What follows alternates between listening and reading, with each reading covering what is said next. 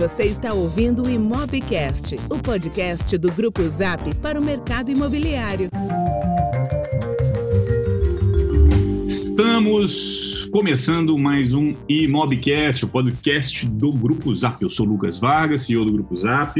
Eu sou o Hernani Assis, VP do Grupo Zap. E hoje, dia 13 de agosto, dia que a gente está lançando esse episódio especial, é Dia do Economista.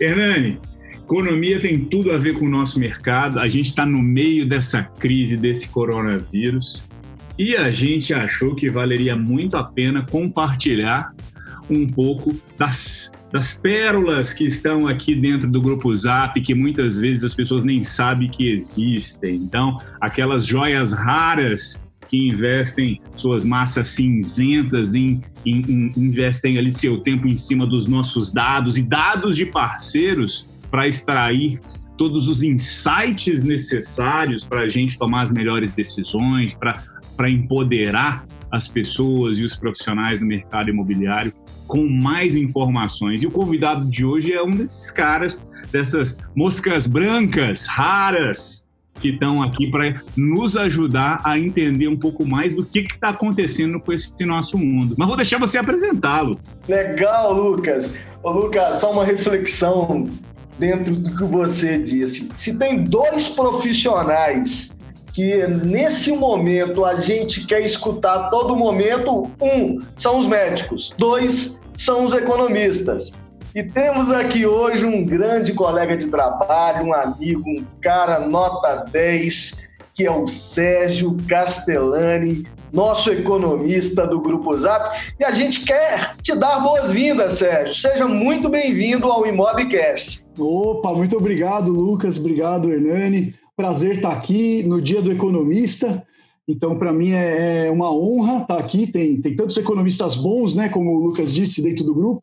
Então, assim, me sinto muito honrado de ter sido escolhido para esse episódio especial. E só tenho a agradecer espero contribuir aí para dar alguma informação, né, dar alguma esperança, algum alento também para todos nós nesse momento difícil que a gente vive, né? Ô Sérgio, quanta generosidade do seu lado. Aliás, esse episódio de hoje promete que a gente tem aqui um monte de pergunta para explorar com você, para poder trazer um pouco de visão, tranquilidade ah, para a nossa audiência, Sérgio, que normalmente são corretores, na sua maioria, donos de imobiliárias, incorporadores e as pessoas profissionais que estão envolvidos com marketing imobiliário, ou seja, consomem informações de dados o tempo todo. E para começar esse nosso bate-papo quente no dia do economista, nada melhor do que te pedir uma atualização sobre o panorama dessa crise econômica no Brasil e no mundo. A bola está com você, Sérgio. Beleza, legal. Olha, falar da crise ainda não é muito fácil, porque a gente ainda está no meio dela, né? Então, falar do panorama, falar de perspectivas, é sempre um exercício que a gente tem que ficar pensando, no, é, é no, olhando para o passado, olhando para o passado recente, olhando para os dados atuais e tentar traçar panoramas. Né? O que a gente tem observado, para começar o discurso, é, é uma gangorra de otimismo e pessimismo desde o início da crise. Né? Então, a gente viu aí nos últimas, nas últimas notícias que a gente tem acompanhado aí, que recentemente já se está, se está falando em uma recuperação econômica, né? que está começando uma recuperação econômica. Isso é mais verdade em alguns países, menos verdade em alguns outros países. Né? Depende muito da realidade do país. Né? No, pensando um pouco na, na, economia em geral, antes da gente falar um pouco do mercado imobiliário, né? economia em geral no Brasil, é, de certa maneira, é um pouco surpreendente ver que nos, as últimas semanas mostraram alguns dados positivos de recuperação. Né? É, é, de certa maneira surpreendente, porque é, a primeira surpresa, na verdade, foi, aconteceu quando, quando aconteceram os prim, nos primeiros meses, né, como, como, como, era de se esperar. Então, se a gente volta lá no tempo, a gente volta lá para março, quando começa a crise aqui no Brasil, é confirmado o primeiro caso de coronavírus, a primeira reação do mercado em geral e de, de, dos agentes da economia foi um certo desespero. Né? Quer dizer, está vindo uma crise sem precedentes, a gente está vendo uma situação caótica lá fora, uma queda enorme na demanda por bens e serviços em geral, de todos os setores, e que isso deve começar a acontecer aqui no Brasil. Bom, quando passou o primeiro mês, a gente viu que, conforme os primeiros dados saíram, não foi tão ruim assim desde o início. A gente observou, obviamente, uma queda na demanda, por bens e serviços em geral. Alguns setores sofreram mais do que outros, né? Então, por exemplo, o setor de serviços ainda é o que está mais sofrendo. É, o setor de comércio sofreu um pouco menos, porque tem o comércio online, que se destacou durante o período e salvou um pouco o varejo em geral. Enfim, isso foi distribuído de acordo com o setor que a gente está olhando. Mas o fato foi que, logo no início da crise, os primeiros números já não foram tão negativos quanto o mercado em geral esperava. Então, você pega os primeiros relatórios dos bancos que previam é, quedas drásticas do PIB, do emprego, já no primeiro ano. Já uh, começam algumas revisões quando a gente chega em maio, ali no final de maio, a gente já começou a observar alguns sinais positivos. E aí a gente começou a investigar por que, que isso deve estar acontecendo, o que, que causou é, essa surpresa no momento inicial, tá? Para a gente poder chegar nessa surpresa dos dados mais recentes agora do final de julho, né? E na nossa visão, das, um dos principais motivos que, que, que trouxe primeiro, é, essa primeira reversão na tendência foi, foi o próprio auxílio emergencial do governo. Tá? A gente, é, a, passados alguns meses, a gente fez algumas contas e a gente concluiu o seguinte, que esse auxílio emergencial ele é 600 reais por pessoa. Mas quando a gente olha para o dado em termos de quanto que isso representa em termos de gastos do governo como percentual do PIB, a gente chega em números já bastante relevantes. Eu já vou explicar um pouco o que, que tá, qual que é o racional que está por trás, mas a gente chega em números que cerca de 2 a 4% do PIB, dependendo da região do estado do, que a gente está analisando, ou da cidade que a gente está analisando. O que, que, significa isso? Significa que o governo tá injetou dinheiro na economia, diretamente na economia, deu renda para as pessoas. Tem um custo isso, obviamente, a gente vai falar desse custo, mas a, a, o efeito sobre a demanda é que o governo injetou dinheiro eh, na economia e isso dá poder de compra para pelo menos as pessoas sustentarem as necessidades mais básicas que elas têm. Então, para pelo menos elas conseguirem comprar os serviços mais básicos, manter o um nível de alimentação, por aí vai. E isso sustentou boa parte dos setores. Então, é, é, essa primeira medida foi, foi bastante, bastante positiva, essa medida do auxílio, do auxílio emergencial, em termos da contenção da crise. Né? Tem um custo nessa medida, que acho que a gente vai discutir ao longo aí da, da, do programa, que é isso pressiona mais ainda as contas do governo. E a gente sabe né, que o principal problema econômico do Brasil antes do, do macroeconômico, né, na verdade, do Brasil, antes da pandemia, era um problema fiscal, era um problema num governo que gasta demais e gasta de uma maneira ineficiente. Isso tem inúmeras consequências sobre endividamento, sobre inflação, sobre estabilidade é, para planejamento das empresas e por aí vai. Né? Então, então, enfim, eu não quero me pegar muito ao custo, porque para não fugir tanto da, da, da, questão principal que a gente está tratando nesse momento. Né? Então, primeiro, em primeiro lugar, foi esse, esse auxílio emergencial, pensando de uma maneira mais generalizada, na economia como um todo. Em segundo lugar, o que eu destacaria né, para essa, essa coisa mais positiva que está acontecendo é o crédito. Quer dizer, a gente não é novidade para ninguém, né? a gente está acompanhando aí, a gente está no melhor nível de juros da história do juro básico da economia, da taxa Selic. Não estou falando ainda de crédito imobiliário, estou falando de crédito em geral, crédito para qualquer setor. Tá? É, rapidamente, quando vem a pandemia, uma das medidas que o, que o governo brasileiro adotou foi a expansão do crédito, né? foi deixar o crédito mais líquido, tornar o crédito mais acessível é, para pequenas e médias empresas e por aí vai. Só que isso foi feito de uma maneira um pouco lenta, é, principalmente para as pequenas e microempresas, que são as que mais necessitam do crédito imediato quando vem um momento de crise. São as empresas que têm mais fragilidade nos seus fluxos de caixa, né? Então, elas sempre precisam mais rapidamente de dinheiro. Infelizmente, apesar do governo, das medidas preverem isso, preverem direcionar o crédito para essas, essas empresas, é, isso demorou um pouco. O acesso ao crédito foi muito mais rápido pelas empresas maiores, e isso, em termos de macroeconomia, é um certo problema, porque quem mais vai sofrer, quem mais gera emprego são as micro e pequenas empre empresas, e quem mais sofre com a crise, por ter um fluxo de caixa mais mais é, sensível são as micro e pequenas empresas. Então, significa que se o crédito não chega nelas, ou demora para chegar nelas, o efeito não é tão bom quanto desejado, em termos de manutenção do emprego e da renda. Né? Mas, mas agora, então, inclusive aqui na última semana de julho, está é, tá, tá, tá tendo uma discussão é, sobre, sobre como fazer esse crédito chegar nas micro e pequenas empresas de uma maneira mais, mais, é, é mais sólida. Tá? Vamos ver as cenas dos próximos capítulos. Ainda assim, a expansão foi suficiente para garantir, pelo menos para boa parte dos setores, é, é, uma estabilidade para sobreviver ao período da pandemia. Né?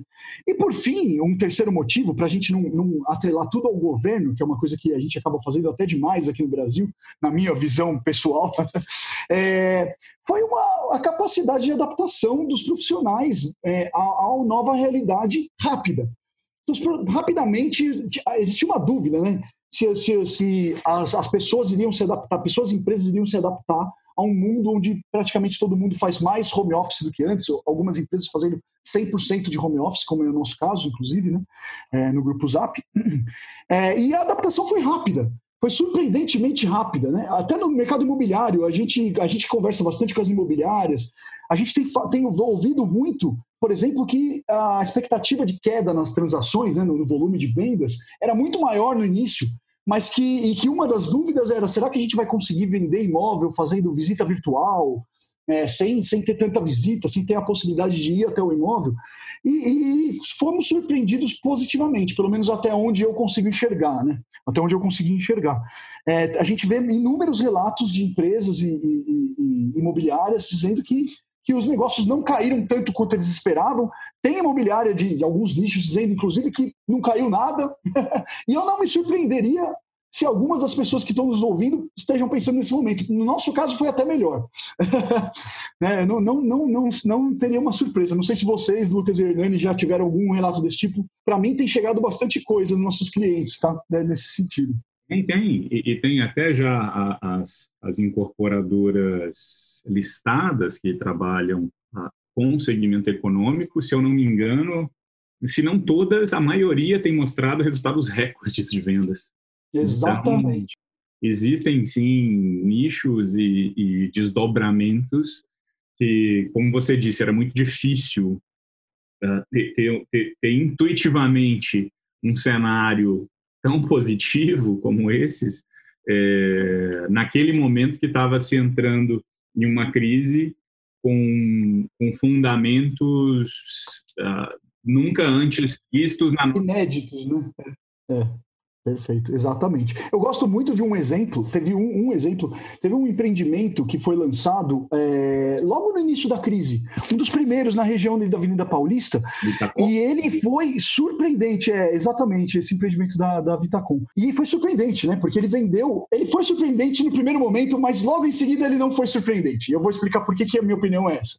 Primeiro foi uma surpresa. Falou, olha, pandemia, não se sabe o que vai acontecer. Curiosamente, a última palestra presencial que eu fiz foi nesse empreendimento, por, muito, por muita coincidência. Um dia antes da confirmação do, do primeiro caso no Brasil. Foi ali no. Um dia não, porque foi no carnaval, mas enfim.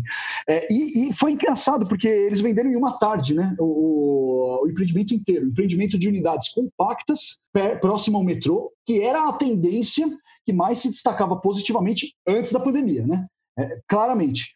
E aí o que eu achei interessante foi quando, gente, quando você olha para quem foi que comprou esses imóveis, né, porque foram imóveis que foram vendidos, foi um novo perfil de comprador de imóvel que está aparecendo faz um ano e meio, mais ou menos, no mercado imobiliário residencial brasileiro, que são os investidores.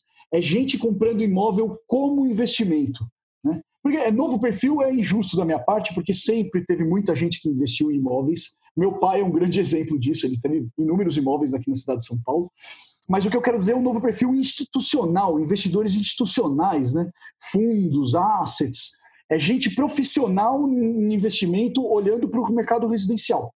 E aí, e aí vem a, a, a, solução do puzzle, que é por que, que não foi uma surpresa num segundo momento? Porque quando a gente para para olhar o que está acontecendo no mundo dos investimentos, é o cenário inédito, né, que a gente estava até conversando um pouquinho agora há pouco com o Hernani, de um juros no patamar mais baixo da história. Né? Quer dizer, investimentos tradicionais, renda fixa, renda variável, é, renda fixa principalmente atrelada aos juros, né? Estão com uma rentabilidade menor, estão menos atrativos, né? E a bolsa está naquele momento da, de gangorra, né? Estamos inúmeras incertezas. Então, os investidores passaram a olhar para coisas que eles não olhavam antes, no, num, num passado onde o Brasil tinha o juro mais alto do mundo, ou, ou que a gente tinha uma, uma estabilidade maior com relação às expectativas. Né? E aí é isso, eu, eu tenho falado muito, inclusive, para imobiliários e corretores, que eles precisam se preparar e se profissionalizar, porque atender esse, esse novo corretor, né, é um novo mundo. É, é, é um cara que ele não está tão preocupado se a face norte, se o imóvel tem face norte, se tem uma se bate bastante sol, ele está preocupado com isso apenas se isso trouxer mais dinheiro para ele. Então, quer dizer, se a face norte significa um rental yield, né, um retorno do aluguel maior, Aí ele vai querer saber se tem fascinante. Mas o que ele quer saber de verdade é dinheiro. Ele quer saber quanto que esse imóvel pode me retornar. Qual é o potencial de venda desse imóvel? Será que esse é um imóvel com liquidez alta ou baixa? Eu consigo revender rápido se eu precisar no momento que eu quero mudar a minha, minha, minha composição da minha carteira de investimentos? Esse tipo de pergunta, os corretores imobiliários do amanhã, né, que é um termo que surge toda hora na nossa realidade, certamente vão precisar é, saber responder. Tá? É, vão existir nichos, mas não tenho dúvidas de que cada vez mais vai ter gente investindo enquanto a gente viver essa realidade de juros baixos. Sérgio, olhando um nicho específico, e aí, claro, numa visão de uma econometria e na análise de dados mais apostas, porque economia não vive é, sem. É impossível falar de economia sem falar de futurologia, né? Porque assim, tudo na economia é sempre uma aposta futura que você faz. Eu vejo um movimento muito grande, sim, de investidores institucionais e também um crescimento acirrado de pessoas físicas no mercado financeiro com um olhar ainda muito crescente para fundos imobiliários. E, e, aí tem fundos de fundos, tem fundos de imóveis comerciais, lajes corporativas, tem fundos de logísticas, já né, temos fundos ah, de imóveis residenciais, a gente vê aí a House com o fundo dela, a Lugo lá do, da turma da MRV com o fundo também deles, e a gente começa a olhar um movimento ainda de euforia, mesmo num contexto de bolsa, igual a gangorra que você comentou, né? Ups and downs. É, como você enxerga esse mercado pensando na nossa indústria? É, esse otimismo ele é emocional ou tem um racional que é, faz com que as pessoas de fato não acreditem, por exemplo, que shoppings não terão problemas no, no, no médio prazo. Eu estou um pouco cético, mas também ser um leigo, eu quero provocar a pergunta até para aprender. Legal, não, legal. Tem bastante coisa para falar sobre fundos imobiliários, né? Vou, co começar contextualizando a primeira parte do, do emocional e racional sempre tem um componente emocional, sempre, né? Não, não, adianta a gente negar isso. Inclusive, tem até uma área da economia que tem literatura sobre isso, como que o componente emocional é, afeta os investimentos. Né? Para quem é economista estiver escutando, vai se lembrar imediatamente do Keynes, que é o mais um dos economistas mais proeminentes né, de sua geração, um dos maiores de todos os tempos, e ele basicamente fala muito de comportamento em massa, coisas emocionais. Mas uma, a maior parte é uma coisa racional, sempre, sempre pautado em números, em perspectivas, em. Olha, eu, o investidor não coloca o dinheiro dele em nenhum lugar em que ele não acha que ele vai ter um retorno. Né? Ele só coloca com a possibilidade de, de risco. Trabalhamos com riscos, claro, né? investidores querem lidar e manejar o risco, mas ele sempre espera ganhar. Então, qual que é o racional? Para a gente entender, primeiro a gente tem que entender como que são os fundos imobiliários no Brasil. Então, como você bem falou, existem inúmeros fundos. Existem os fundos que a gente fundos privados, né, que é um fundo que serve para sustentar a sua operação. Então, quando a gente pega fundos de incorporadoras, as, é, é são fundos que eles estão fazendo uma captação, mas que vai sustentar a operação que é o core business deles, né, que é fazer a incorporação em si. E você tem fundos que são fundos mais pulverizados, que você tem investidores de todos os tipos e que não vai, não necessariamente é uma incorporadora que faz a gestão, ou seja, é realmente olhando para a rentabilidade. Só que os fundos desse tipo no Brasil, até o fim do ano passado, né, não existiam imóveis residenciais nesses fundos. Eram 100% imóveis comerciais. Quando existiam nesses fundos, eram fundos privados, de, de, é, fundos particulares mesmo, tá? que não era não tinha acesso ao público em geral, não tinha como entrar nesses fundos, tá? Mas era muito raro e não era institucionalizado, acho que é o melhor termo. Tá? Por causa disso que eu acabei de falar é, anteriormente, que era a gente vivia num mundo onde os outros investimentos em outros ativos eram muito mais atrativos do que o mercado residencial. É, por que, que eu estou falando isso? Porque quando a gente pensa na pandemia, né, no coronavírus, para a gente tentar contextualizar esse otimismo ou esse pessimismo, é, a gente está vendo os fundos imobiliários, eles, no início eles não sofreram tanto, nas últimas semanas eles sofreram mais do que a bolsa, então tem uma certa dúvida. Mas tem um, o componente do o fato dos imóveis serem, serem em maioria comerciais é um agravante para esse caso, na minha visão, tá, de economista. Por quê? Porque imóveis comerciais, ou imóvel em si, que é o ativo que está dentro do fundo, sofrem mais a crise do coronavírus do que imóveis residenciais. Pelo motivo de que quem, quem, ocupa os imóveis comerciais são empresas. Então, seja um shopping ou seja um escritório, é uma empresa. E as empresas estão inseridas em diversos setores. E esses diversos setores estão, em geral, em média, sofrendo mais do que o setor imobiliário. Já o, já o imóvel residencial, ele está inserido no setor residencial, no setor imobiliário. E o setor imobiliário, a gente vai, daqui a pouco eu vou falar um pouco mais, tem sofrido menos do que outros setores. Tá? Então, por esse motivo, é, é como se como se a gente transportasse esse sofrimento dos setores para os imóveis comerciais, porque vai aumentar a inadimplência, as empresas ficam com menos capacidade de pagar, aumenta a inadimplência, aumenta a vacância, é, fica mais difícil de você fazer novos contratos de aluguel, né? ou seja, reduz a liquidez do mercado, nesse nicho comercial mais do que no residencial. Então, os fundos que já existem, quando a gente olha para os fundos brasileiros, né, que já existem, fundos imobiliários que já existem, a gente ainda fica muito atrelado à parte macroeconômica da crise, né? ao quanto a, crise está afetando a macroeconomia. Eu diria que para fundos residenciais que estão sendo estruturados agora, esse problema vai ser bem menos relevante. Porque aí, porque, porque aí entra a resiliência do mercado residencial. Né? Por que, que o mercado residencial é mais resiliente né, na, na nossa visão? Bom, quando a gente basicamente é devido ao perfil, ao nível de maturidade do mercado imobiliário brasileiro. Tá? É, é, tem vários outros motivos, mas acho que esse é o principal. No Brasil, é, um imóvel residencial, geralmente um proprietário de imóvel residencial, em média, tem um, um imóvel. Tá? Além disso, o Brasil ainda tem um déficit habitacional bastante grande. Quer dizer, ainda tem muita gente que não tem um imóvel próprio como moradia. Isso significa que é, do ponto de vista de valor do imóvel ou de comercialização do imóvel, os proprietários têm muita resistência em, por exemplo, dar descontos nos imóveis, quando eles vão comercializar um imóvel. Porque ele sabe que aquele é uma coisa que ele pagou muito caro e que provavelmente ele não tem um outro bem daquele tipo. Então ele não é, não é um segundo imóvel e nem um terceiro imóvel que ele pode comercializar, aplicar descontos e por aí vai. O que significa que ele tem uma resistência maior em baixar preços. Então, a nossa expectativa é que os preços residenciais sejam mais resilientes a quedas do que os preços dos imóveis comerciais. Isso significa uma rentabilidade maior de fundos residenciais quando eles vierem a existir. Então, nesse sentido, a nossa expectativa é que, que é isso, que agora o imóvel residencial, enquanto investimento, vai ser atrativo, vai ter uma rentabilidade boa, tá? uma, é, atrativa também, e, e, isso vai trazer uma resiliência maior para os fundos imobiliários em média, porque vão entrar esses novos tipos de fundos. Tá? Agora, é isso. E é um mercado ainda nascente no Brasil. Né? Nascente. Né?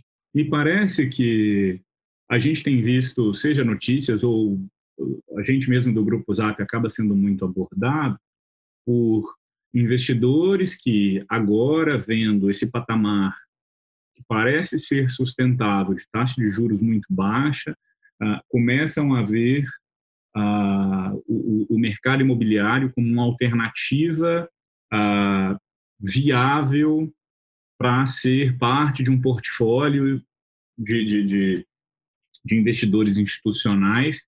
E aí isso acaba colocando uma pressão no mercado, no, no, no mercado e aí eu, né, na, na, no surgimento de produtos dentro do mercado financeiro associados ao mercado imobiliário.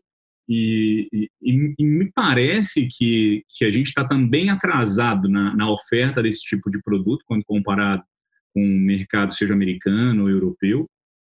E, e parece ser, então, um, no longo prazo, um produto que vem para ficar e com demanda que, que, que, deve sustentar a rentabilidade desse tipo de produto. Né? Concordo plenamente. E aí você matou a charada. A grande questão, né, se vai, se veio para ficar ou não, são os juros.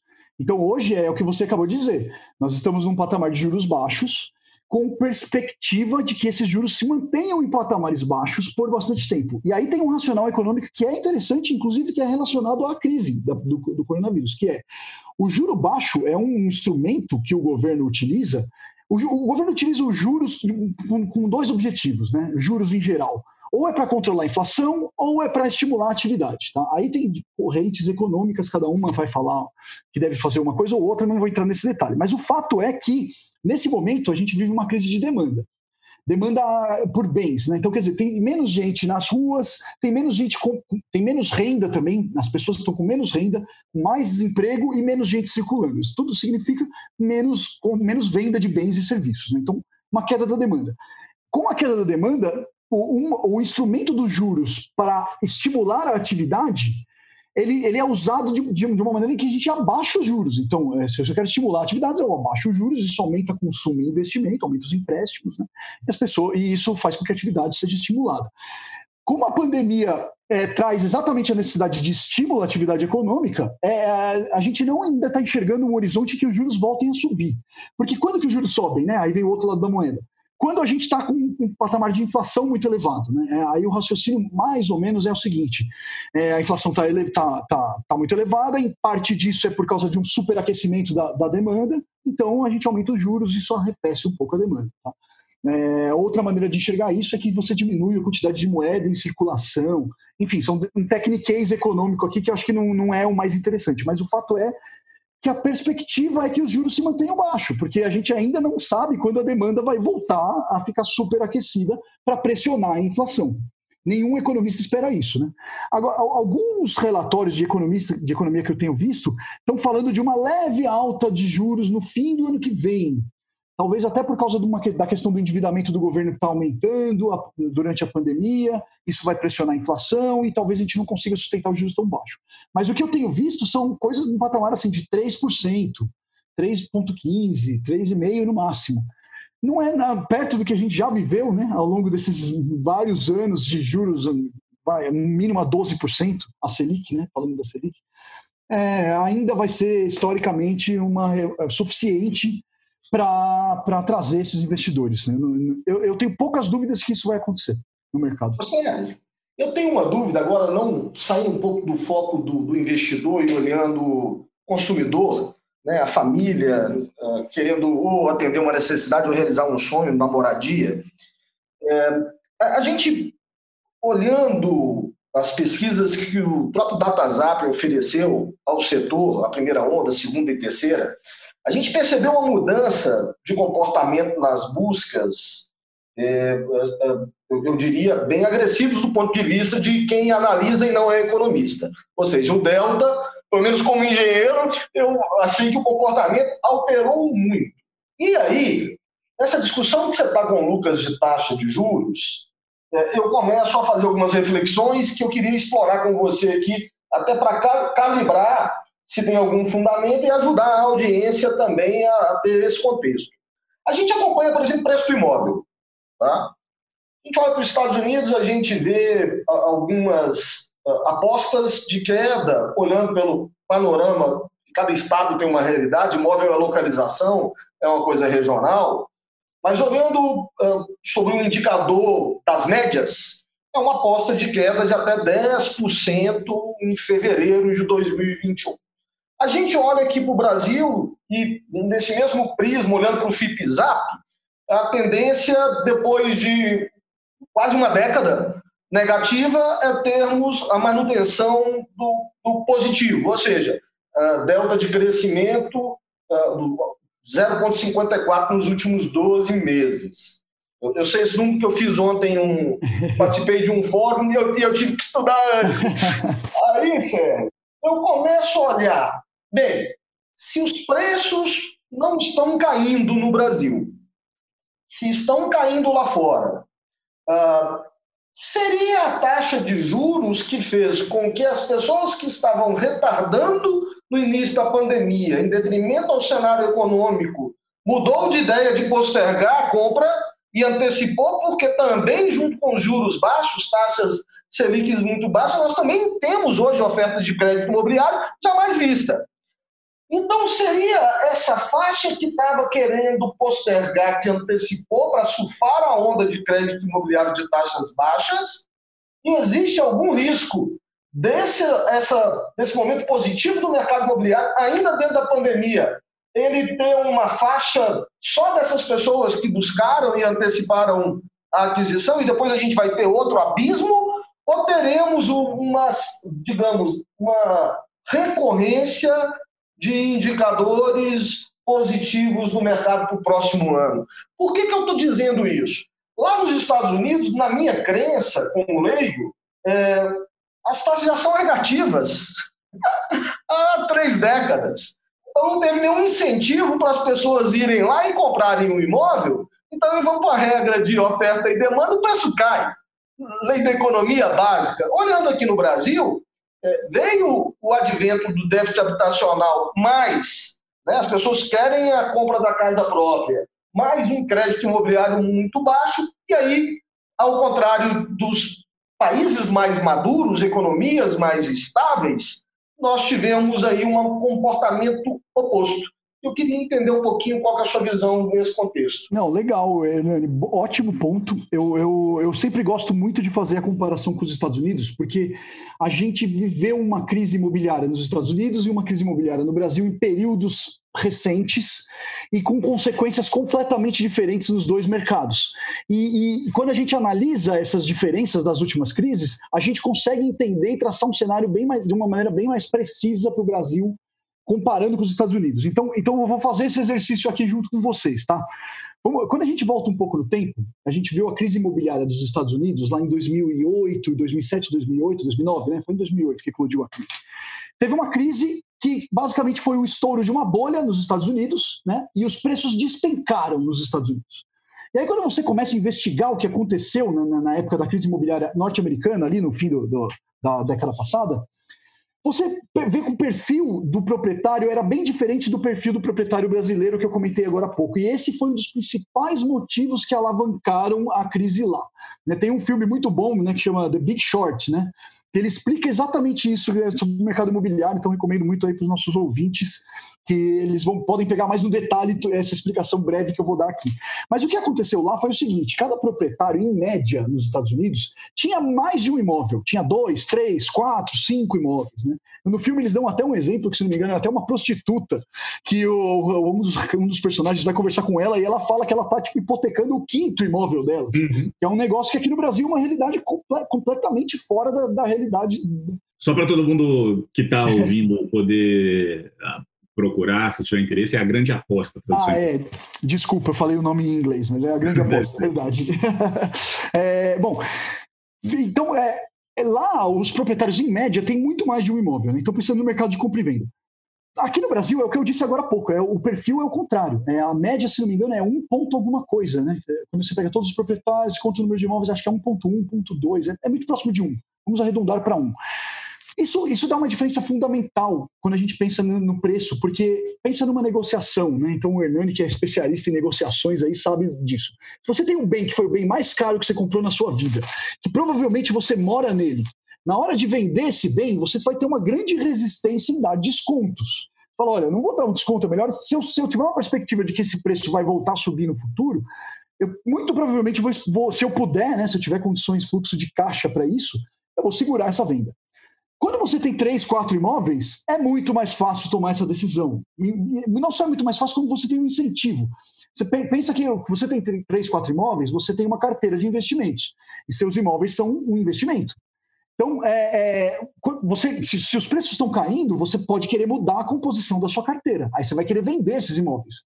É, você vai querer vender rapidamente. Então, você vai dar desconto, vai dar um desconto maior do que você daria se fosse seu único imóvel. E essa é a realidade da média dos proprietários nos Estados Unidos e no Brasil.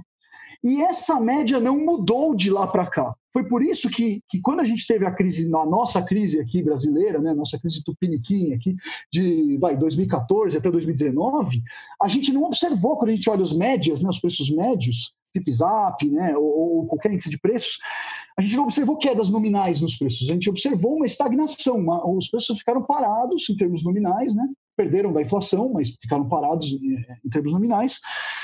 Por causa disso, por causa desse tipo de comportamento, o que a gente observou foi uma queda nas transações muito mais do que nos preços. E agora, na realidade coronavírus, né, na nova crise mundial que a gente enfrenta, esse perfil do proprietário não se modificou ainda. Isso é uma coisa que demora muito para mudar, né? Até o brasileiro ter, até o proprietário brasileiro ter em média mais de um imóvel, vai demorar muito. O que significa que o mesmo tipo de coisa é o que a gente já vem observando nos primeiros meses de crise. Então, a gente não observou tanta queda nos preços. Claro que isso, como você bem observou, isso varia de nicho para nicho, de localização por localização e por aí vai. Mas em média, a gente observou a mesma coisa que aconteceu nos últimos, no, na última crise. Os preços começaram a parar, estacionaram, né? Por causa disso, porque e, e as transações caíram. Né? Então, quer dizer, por mais que a gente tenha comentado aí que a gente está vendo algumas notícias positivas, já está falando em recuperação no mercado imobiliário e em outros setores também, o que a verdade foi que é isso. O que aconteceu até agora foi uma queda nas transações com preços sem tantos descontos. De novo, na média, né? As realidades é, individuais sempre fogem às médias, né? Mas é por enquanto é isso que tem acontecido no mercado no, com relação à queda de preços. Agora, até quando vai durar? Né? Vamos fazer um exercício de futurologia, que acho que é o mais interessante. Aí vem o grande depende, né? Economistas, hoje nós estamos no dia dos economistas, os economistas são famosos por responder depende demais nas perguntas, e eu não vou deixar essa tradição de lado nesse caso. Depende, mas depende do quê?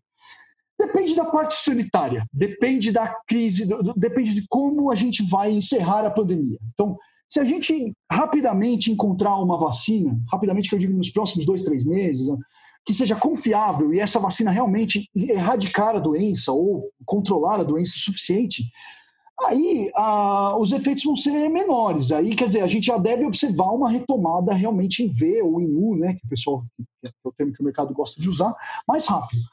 Por quê? Porque daí a, não, a gente não teve tanta destruição de renda e emprego assim para o negócio se prolongar no momento que a crise, que a crise sanitária acabar. Mas, por outro lado, se demorar demais, se a gente começar a patinar demais, vier uma segunda ou terceira onda, demorar mais do que esperado a vacina, ou a vacina não ser muito confiável, ou qualquer uma dessas possibilidades, aí a destruição do emprego e da renda começa a ficar contínua. Né? Então você começa a ter vários meses de desemprego aumentando, de renda diminuindo. E aí, no momento em que acaba a crise sanitária, em que a gente se livra da doença, aí a gente tem tanta consequência de tanta gente desempregada, tanta destruição, que pode perdurar por anos até a crise. Tá? Por enquanto, não é esse segundo cenário que a gente está tá vendo. Tudo indica que a gente vai caminhar para um mundo em que, pelo menos, a crise do coronavírus vai ser, vai, vai, vai passar, né? Ah, tem, tem várias interrogações, se vão surgir novas doenças, aí tem boatos para todos os lados. Né? Não vou entrar tanto nesse detalhe, porque eu sou economista, não sou sanitarista, e fica um pouco mais difícil de falar no sentido, no sentido da doença. Né? Sérgio, me tira uma dúvida. Claro. Uh, Cê, cê, quando você estava começando falando do panorama, ah, que não foi tão ruim quanto se imaginava, e você, você começou a, a explorar um pouco a, os, o, a importância do auxílio do governo para que para que a economia não, não, não quebrasse, não colapsasse, de, não colapsasse, exato, esse foi o termo que você usou. E aí você falou assim, mas isso vem com consequências.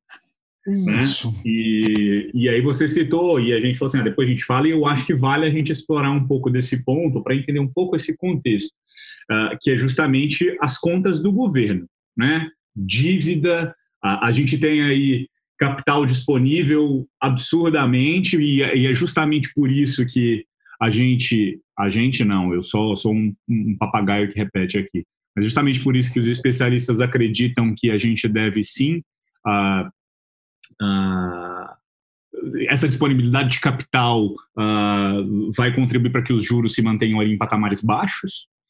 É, mas eu queria entender essa questão das, das, dívidas do governo. Certo. Não, legal. É, esse ponto realmente é muito importante da gente entender, porque a, o endividamento do governo, né, ou o que, o que nós economistas chamamos de problema fiscal do governo, né, é o principal problema macroeconômico e estrutural do Brasil. Era até o coronavírus chegar, né? Aí vem essa crise, ela é sem precedentes no mundo inteiro, né? No coronavírus, então rapidamente ela tomou a primeira posição. Mas é, a realidade não mudou. O que, que, é o problema fiscal do Brasil? Deixa, deixa eu contextualizar o que é o problema fiscal do Brasil e quais são as consequências econômicas que ele traz, porque até isso a gente viu muito se falar de reforma da Previdência, de agora de reforma tributária, para tentar atacar esse problema, e às vezes a gente fica meio sem entender, né? Quem não é economista às vezes fica meio assim, ó, Pô, mas o que, que é? O que, que significa isso para o meu dia a dia? O que, que significa o problema fiscal?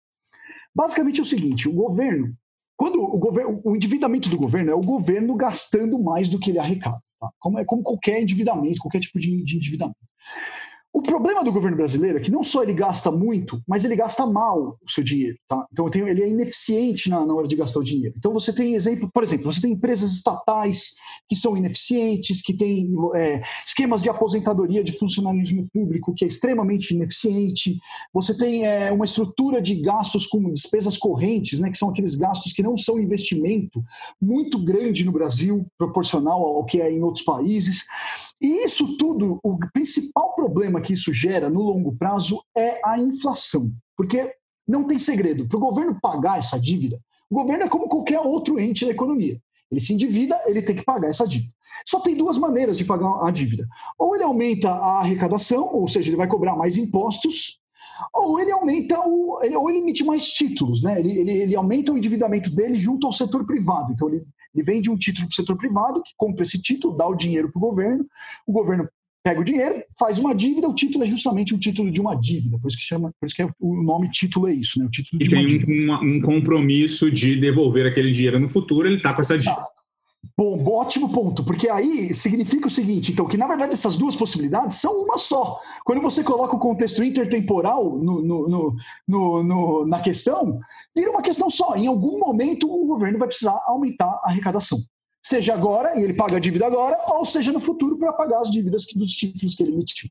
Quando o governo faz, para fazer isso, então você gera uma pressão nos gastos do governo que ele não consegue sair. Qual que é o problema do Brasil? O Brasil já tem a maior estrutura de, de tributária do mundo. A gente já, já, é o país que paga mais impostos no mundo. Quer dizer, então, se o governo, para ele aumentar a arrecadação, aumentando os impostos, é um caminho praticamente impossível. É, é, politicamente impossível no Brasil fazer isso. Nenhum governo se sustentaria, seria muito difícil. Então, a única solução é diminuir os gastos nesse momento, tá? Agora, qual que é o problema né, que os gastos exacerbados trazem? É, se o governo se endivida muito, ele não, em última instância, para ele conseguir pagar essa dívida, ele tem que emitir moeda. Ele é o único agente que consegue emitir moeda, ele consegue imprimir dinheiro mesmo, está no limite. E para emitir dinheiro, é, quando ele, na verdade, quando ele emite um título, ele está fazendo isso, tá? Mas, mas quando ele emite dinheiro, ele gera inflação. E se ele emitir dinheiro demais, se ele ficar endividado demais, ele vai ter que gerar muita inflação. Isso vai gerar muita inflação no país. Então, o grande problema do endividamento público é a inflação que ele gera. Os mais jovens, né, que não viveram no mundo aí de hiperinflação dos anos 80, é, é, podem falar, putz, mas inflação, ah, tudo bem, é, o preço está subindo, mas o que, que significa isso? Porque se o preço sobe meu salário também sobe, se meu salário é corrigido pela inflação, por exemplo, eu não tenho nenhum problema. Aí é que está o um engano. A inflação traz consequências graves para a economia real, de longo prazo. Por exemplo, as empresas não conseguem se planejar. Né? Então, quem, quem, viveu essa época lembra. Você fala assim: olha, é, é, na época de hiperinflação no Brasil, uma pessoa tinha que gastar o seu salário no limite no mesmo dia que ela recebia. Porque no dia seguinte tudo já custava o dobro, o triplo do preço. E aí o poder de compra daquele dinheiro que ela recebeu não foi corrigido, não, não dava nem tempo de corrigir. Isso é uma situação extrema, tá? Mas não, mas não precisa ser tão extremo, é fácil de enxergar que as empresas não conseguem se planejar. E aí, para dar um exemplo do setor imobiliário, quem financiaria um imóvel em 30 anos num mundo em que a inflação é mil por cento ao mês? É impossível, não dá para saber o que vai acontecer com os juros. Você não sabe qual vai ser a parcela que você vai pagar no mês que vem, que, mês que, vem, que dirá daqui a 30 anos. Então é gravíssima a consequência. Esse é um dos motivos, Hernani e Lucas, que a gente tem ainda esse déficit habitacional tão grande. Porque os anos 80, nos anos 80 era impossível a revolução do crédito imobiliário que aconteceu ali em 2000 e pouco, né? 2009, 2008, que aconteceu quando a gente teve prazos de 30 anos pela primeira vez no país para pagar um imóvel. Isso era impossível no contexto de hiperinflação.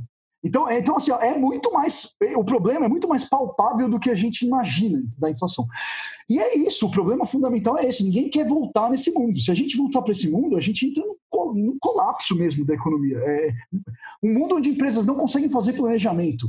Ainda mais hoje, onde o capital é tão, flu, tão fluido né, no mundo, o capital gira, os investimentos nunca foram tão fluidos no mundo, é, é catastrófico para o país. Tá? Então a gente precisa se preocupar. E é por isso que agora, alguns dias atrás, né, os assessores aí do, do governo têm dito o seguinte: o teto de gastos do governo é de titânio. Né? Eu só ouvi uma frase dessa de um dos assessores. O que ele quer dizer com isso é: nós não vamos mexer no teto de gasto, porque nós não podemos mexer nos gastos. Se a gente mexer, a gente pode entrar numa estrutura que vai colapsar a economia. Tá? Então, então o governo está preocupado com isso. Tá? Agora, é politicamente é muito difícil a situação. Tá? É, é, a gente tem que comentar, porque assim, o que acontece? O governo está equilibrando pratos. Por um lado, ele tem que se preocupar com a economia no curto prazo. Ele não pode deixar também o desemprego disparar, ele não pode deixar de dar auxílio emergencial, como a gente observou no início da, da, da, da apresentação, né? É uma das coisas que está sustentando a economia no curto prazo.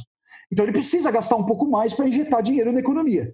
Só que, então ele, é isso, o governo está vivendo esse trade-off todos os dias. Então ele, tem que, ele precisa gastar mais para sustentar a economia no curto prazo, mas ele também não pode se descontrolar de tal maneira que o endividamento aumente a, a ponto de colapsar a macroeconomia como um todo. Como isso vai se desenrolar? Depende um pouco da política, né? Porque aí, vamos lá, né? Vamos colocar um, um, um componente político. A gente logo está entrando num cenário eleitoral né, no Brasil. E é extremo, cortar gastos, do ponto de vista do governo, é extremamente impopular. Ninguém. É, o que, que significa cortar gastos? Significa, por exemplo, vamos dar um exemplo, um exemplo esdrúxulo. Significa, por exemplo, acabar com o auxílio emergencial. Eu não tenho dúvida de que qualquer governo que faça isso nesse momento vai perder muitos votos. Então vai virar uma briga, vai virar um braço de ferro. É, o que, que, é mais importante? A reeleição, a, o futuro no longo prazo da economia, por aí vai. E a gente, enquanto eleitor agora, né, até saindo um pouco do, do, enquanto eleitor vai ter que ser muito sábio na próxima eleição para tentar ver o que é medida eleitoreira, o que era necessário, o que não, para poder escolher quem vai ser, quem a gente vai colocar no poder aí nas, porque vai depender dessas pessoas, né, o endividamento do governo no futuro.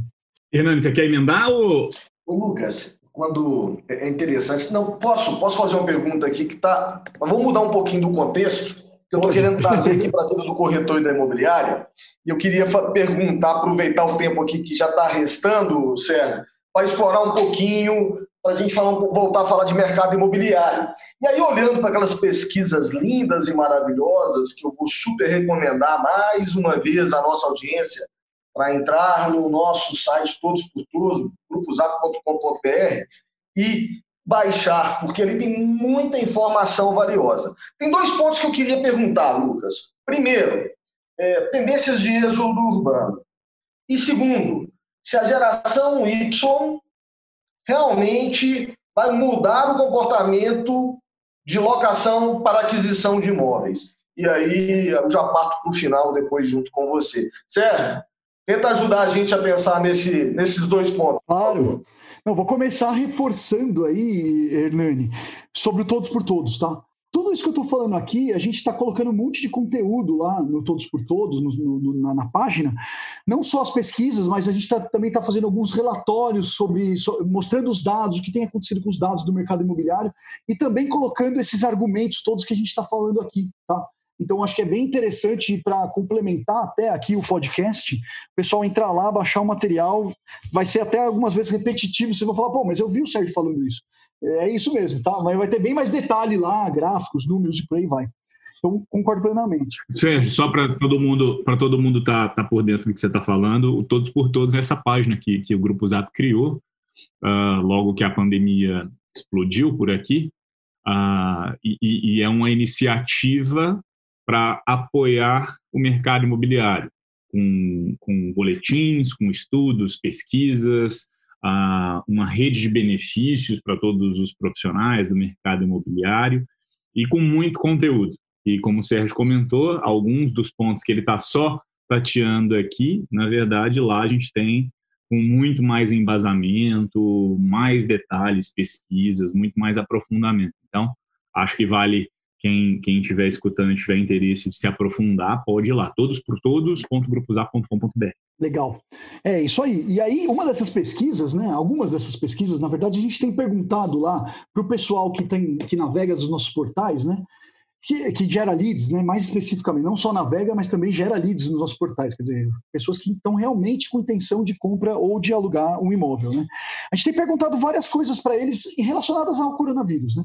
E aí, como você bem observou, a gente já observou alguns resultados, isso tanto nas pesquisas quanto nos dados também do portal, tá? nos dados de navegação, de uma certa tendência, pelo menos durante o período da pandemia, do êxodo urbano. Né? Não é, é eu acho que é um pouco injusto de falar em êxodo, porque, para mim, pelo menos, remete a um negócio assim, que a maioria das pessoas está fazendo esse movimento. Não é verdade, não é que a maioria está fazendo esse movimento. O que a gente está observando é que está tendo um aumento, né? Quer dizer, tem mais gente fazendo isso do que havia antes, tá? Mas ainda não é a maioria que está buscando mais imóveis fora das cidades do que dentro das cidades. Mas está tendo um aumento, isso é fato, tá? E isso varia de acordo com o perfil de quem é esse demandante, tá? Então, é, geração Y, geração Z, a faixa etária, se é, é, o tamanho da família, o tamanho do imóvel, tudo isso tem algum grau de variação. Mas a média tem mostrado isso. Então, pra, só para citar um exemplo, né?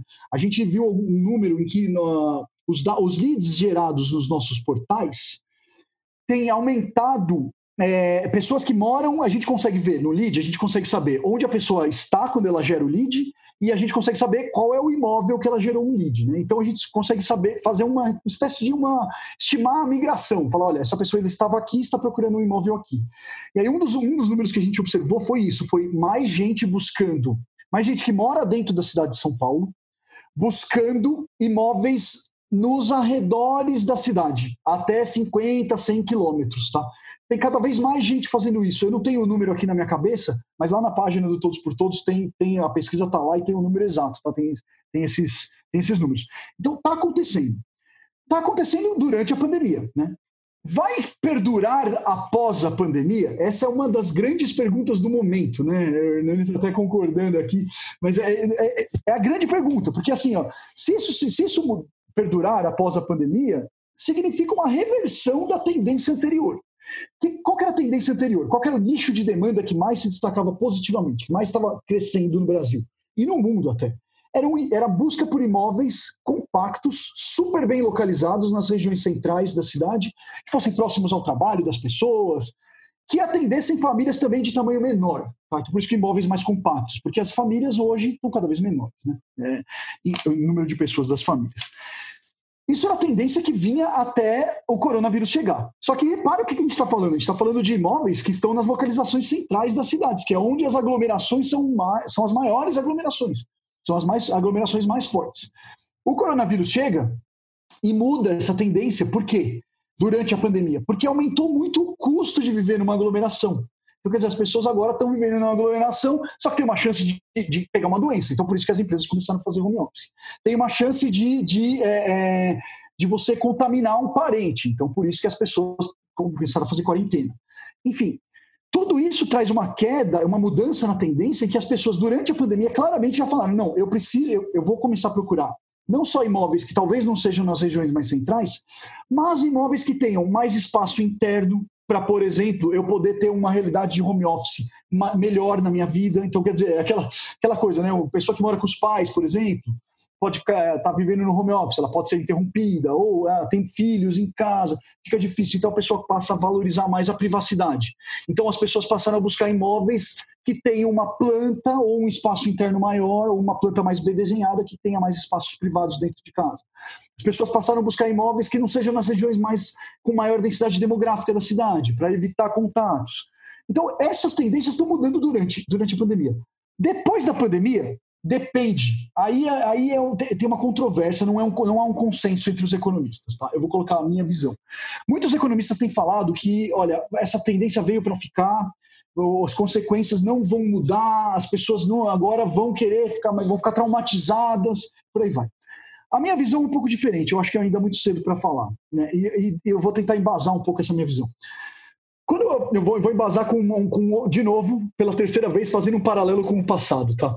Quando, quando surgiu a internet, há 20 anos atrás, ou quando ela se popularizou no mundo, se, nós que estamos na, na, área de economia urbana, né, que é minha área de especialidade, a gente ouviu pela primeira vez uma, as pessoas falarem, essa, falarem uma coisa que é muito parecida com a tendência atual. Falarem, falarem, olha, as cidades vão diminuir, as cidades vão morrer. Vão aos poucos morrer, as pessoas vão cada vez mais querer viver mais longe uma das outras. Porque basicamente o que se acreditava até então dentro da ciência econômica, né, o mainstream da economia, era de que o principal, o principal motivo pelo qual as pessoas se aglomeravam é porque para reduzir custos de transporte. Então eu vou morar mais perto do meu trabalho, para ficar mais perto do trabalho, eu gasto menos tempo no trânsito, é o exemplo mais óbvio. Mas tem inúmeros exemplos. Ó. Se eu quiser, é, é, é, sei lá, consumir qualquer serviço, eu estou mais perto de, de qualquer ponto de interesse que tenha esse serviço. Por aí vai. Então, a visão era essa. Aí vem a internet, e aí a internet criou o que a gente chamou de puzzle na época. A internet veio e falou, as pessoas começaram a falar: olha, agora esse custo de transporte vai ser reduzido drasticamente, porque agora está muito mais barato, por exemplo, para eu consumir um serviço. Posso consumir um serviço online. Eu posso me comunicar com alguém que está do outro lado do mundo real time, sem pagar custo nenhum. Ou seja, o custo de transporte amplamente definido caiu.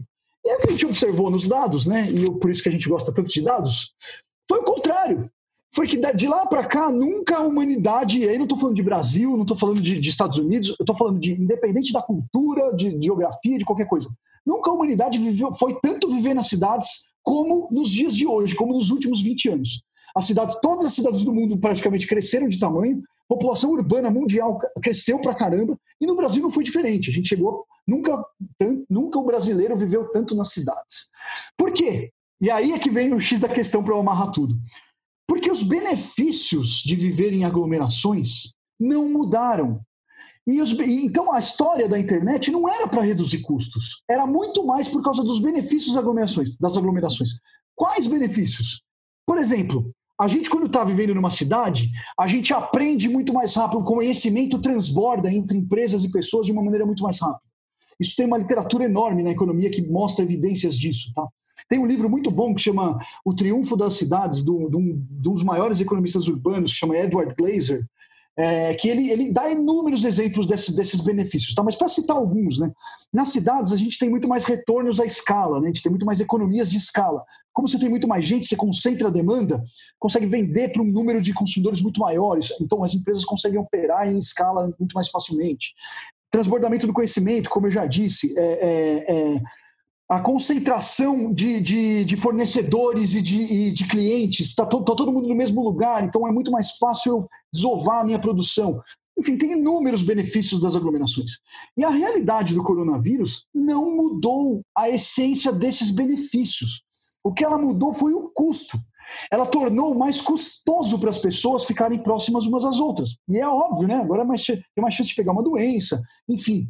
Agora, se, aí finalizando o argumento, se a gente conseguir ter uma vacina confiável, se a gente conseguir ter uma cura confiável, nada, nada indica, e aí é uma leitura minha, tá, bastante pessoal, mas nada indica que esses benefícios vão mudar e tudo indica que o custo vai voltar a patamares anteriores, aos patamares que eram antes do coronavírus. O que significa que é bem, eu não descarto, eu acho muito provável que a gente vai voltar à tendência anterior após a pandemia, no, no mundo pós-pandemia.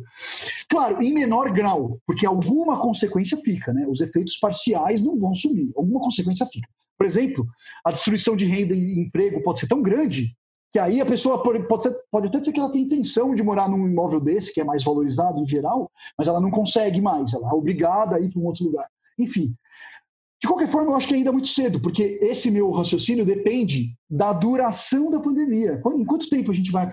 Quando vai acabar? Se demorar muito, aí pode ser que os efeitos sejam mais permanentes. É mais provável que os efeitos sejam permanentes de mudanças de tendência do passado. Agora, se for mais rápido, eu acho que vai haver uma reversão, tá? Uma leitura bastante pessoal minha, mas é o que eu acho. Interessante. É, e a gente está aqui batendo no, no, no, no reloginho aqui quase para a gente finalizar. Mas eu queria então que você, ah, dado esta sua visão de que, um, em se havendo um, um fechamento desse, deste ciclo mais negativo da pandemia com o surgimento de uma, de uma vacina nos próximos meses, anos, e vamos dizer que, sei lá, um ano e pouco, talvez, que seria algo tido como pessimista, dado que hoje existem visões mais otimistas de que início do ano que vem teria. Mas vamos dizer que, ah, final do ano que vem. Nós estamos falando de um ano e meio. É, sabendo que o ciclo de criação de oferta no mercado imobiliário é um ciclo longo, né? De encontrar o terreno, negociar, Muitas vezes você a formação do terreno com as casinhas, é, o trâmite inteiro, a aprovação, a, o projeto e, e até fazer o lançamento, até entrega, a gente está falando de alguns anos. Ah, você acha que as, ou você prevê, ou você, enfim, o que, que você acha que vai acontecer com a oferta dos imóveis dada esta sua visão. Eu queria que você usasse isso para a gente concluir esse papo, uh, dado que você foi muito, muito incisivo e eu concordo que não, não há um grande argumento para se acreditar que a demanda estrutural do mercado imobiliário vai mudar. Concordo. Então a minha pergunta é: e a oferta? Certo. Aí a oferta, o que eu acho que vai acontecer, né? Minha, minha projeção para oferta é a seguinte: eu acho que vai haver uma diversificação maior. É, então, primeiro falando de, de qual, quais imóveis devem surgir, né? Quais, quais serão as apostas das incorporadoras, né? Essa, é, essa é, em termos de planta. Eu acho que vai haver uma diversificação maior. Né? Nos últimos anos, a gente observou uma tendência clara, um aumento bastante forte dos imóveis compactos chegando no Brasil. Né? Então, imóveis compactos, regiões centrais. Então, tem incorporadora que se especializou nisso, começou a produzir só imóveis desse tipo. É, teve incorporadora que era muito tinha um negócio mais tradicional e começou a diversificar. E aí o que eu, e agora é um momento de que está acontecendo uma, uma, uma, reversão nesse sentido, né? E, o que eu acho que vai, que vai acontecer uma diversificação mesmo. Vai ter, vai ter aqueles que estavam apostando exclusivamente nesse nicho compacto provavelmente vão fazer algumas apostas em nichos de imóveis maiores ou, de, ou em regiões mais afastadas, até por uma questão de diversificação de risco, porque é tão difícil traçar um cenário nesse momento para o pós-pandemia né? A gente não está conseguindo traçar um cenário preciso nem para o final da pandemia ainda. Né? É tão difícil que o natural é que haja diversificação. Então, isso independente do setor, independente da, da historicamente, é o que acontece nesses momentos de crise. É uma diversificação de risco. Então, nesse sentido, diversificação de risco, diversificação da oferta. Por outro lado, é, pensando no volume, né, na quantidade de imóveis que, vai ser, que vão ser lançados, eu não acho que vai, que vai haver uma queda tão grande. Né? Então a gente já está tendo alguns sinais de, de, de mercado, do mercado. Por exemplo, a gente está vendo agora um número recorde de IPOs, né? das incorporadoras entrando em IPO. Significa que elas estão captando dinheiro. Significa que elas precisam desovar esse dinheiro. E são incorporadoras grandes, são as maiores né, do mercado. Quer dizer que, que elas vão precisar fazer o deploy né, desse dinheiro. E aí, ao fazer o deploy desse dinheiro, não tem jeito, precisa levantar os prédios. Né? Elas podem até adiar a decisão e por aí vai. Mas acho que no longo prazo, pensando no horizonte de um, dois anos, a gente não vai ter uma queda tão grande nos lançamentos. Né? E eu gosto sempre de lembrar, né, para embasar um pouco essa conclusão, de que, o, de que a oferta, a gente tem que sempre lembrar que existe o mercado secundário e o mercado primário. Né?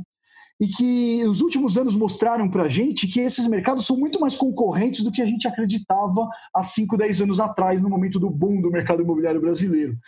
Porque a, gente, quando, a gente, quando o mercado brasileiro entrou em crise, né, fazendo uma pequena divagação aqui, a gente viu que, que os antes compradores, que, ó, desculpa, as incorporadoras tinham uma certa crença, boa parte delas, de que o mercado de lançamentos era separado do mercado de usados, né?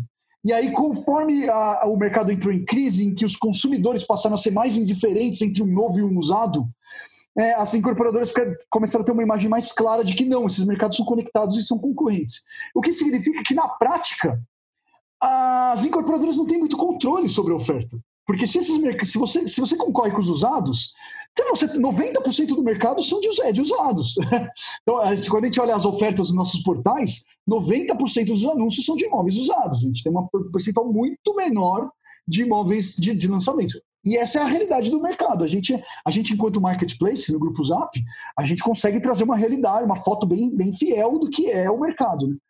Então é isso, então não existe muito controle. E aí, se você considera o mercado secundário como um concorrente em termos de oferta, é isso, não tem por que esperar que um proprietário que venderia o seu imóvel não vai mais vender o seu imóvel, tá? Então, então não acho que vai ter uma queda muito grande na oferta dos imóveis, não.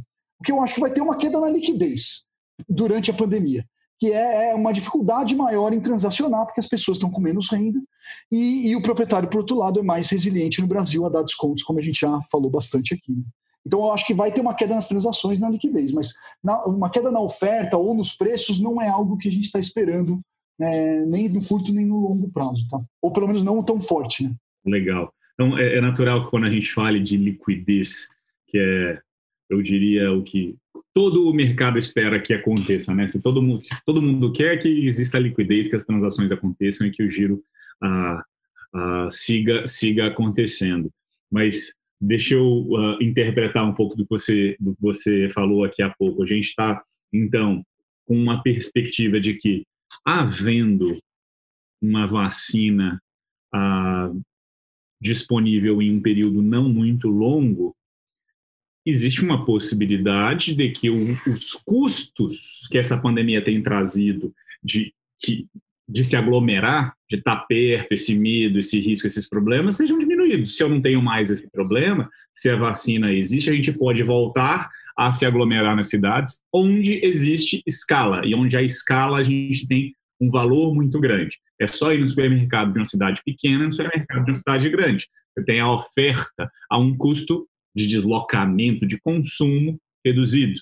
Dito isso, se houver essa vacina, a demanda não deve ser lá muito alterada depois que a gente conseguir controlar essa pandemia. Legal. A oferta, falamos aqui da formação da oferta, que na verdade a gente está falando do mercado primário. O mercado secundário poderia ajustar a sua oferta? Poderia, mas muito difícil transformar essa oferta existente, essa oferta agregada, que é muito maior do que a formação da nova oferta que acontece com os lançamentos. Mesmo que as incorporadoras entrem em um movimento de diversificar, primeiro, a gente não acredita que vai deixar de existir o movimento dos estúdios, deixar de existir o movimento dos dois e três dormitórios, vai seguir tendo demanda para esses para os investidores que querem investir nesses pequenos apartamentos pra, pra, e, e levar para locação, enfim. Mas mesmo que exista uma, um, uma, uma guinada forte para ajustar essa oferta, ainda existe uma oferta agregada muito maior que não deve lá sofrer grandes ajustes. Tendo uma demanda sem muitas, sem muitas mudanças e uma oferta agregada também sem grandes ajustes, então vamos ver como que a liquidez se comporta. E vale lembrar que uma coisa é querer. No mercado imobiliário, infelizmente, querer não é poder. Não é verdade? Então, não necessariamente a gente consegue deixar de fazer os nossos calls nos nossos quartos. Uh, não necessariamente a gente consegue ter um mega escritório dentro de casa para a gente trabalhar. E, e, e, me parece que uh, esta visão de mais sustentação e não tanta transformação de, de, do perfil dos imóveis e nessa, nessa, nesse match, nesse casamento de oferta e demanda, a gente acha que deve ter muito mais uma estabilidade assim que essa pandemia passar, a gente espera que ela passe rápido. É isso?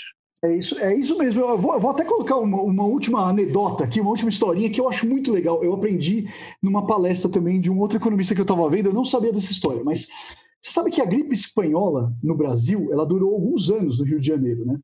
E olha que interessante, ó. Vamos ver, Hernan, não sei se você sabe dessa, hein? Ó, olha que interessante. Sabia que o carnaval no Brasil é como é hoje, ou seja, essa festa de rua com mega aglomerações por causa da gripe espanhola? Eu descobri isso agora, recentemente. Eu vi um economista contando essa história. Ele estava falando que a gripe espanhola no Rio de Janeiro durou quatro, cinco anos, né? Foi, foi, e foi devastadora, né? Ela devastou mesmo no, no, Rio de Janeiro. Ela foi muito devastadora e que as pessoas ficaram tanto tempo dentro de suas casas que quando veio o feriado do Carnaval, que até então era um feriado, vai, vamos colocar um feriado de freiras. Esse é o termo que ele usou, então eu vou repetir. Era uma festa religiosa. O Carnaval é uma festa religiosa, né? As pessoas quiseram sair na rua. Por coincidência, aconteceu em fevereiro a erradicação da doença, ou enfim, o momento em que começou a ficar menos grave a doença foi em fevereiro. E aí as pessoas aproveitaram a festa do carnaval e foram para a rua. E aí o carnaval virou no Brasil essa festa que ele é por causa disso. Porque houve uma demanda reprimida por aglomerações durante anos, causado por uma pandemia.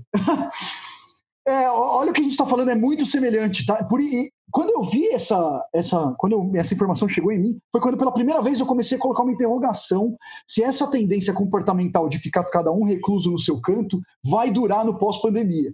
Eu acho que a tendência é que talvez até cause um, um overshooting, sabe? As pessoas ficam com uma, uma demanda reprimida de querer sair, de querer sair é capaz de assim que a, a gente encontrar uma vacina, a gente tem um, uma reversão rápida da, da tendência.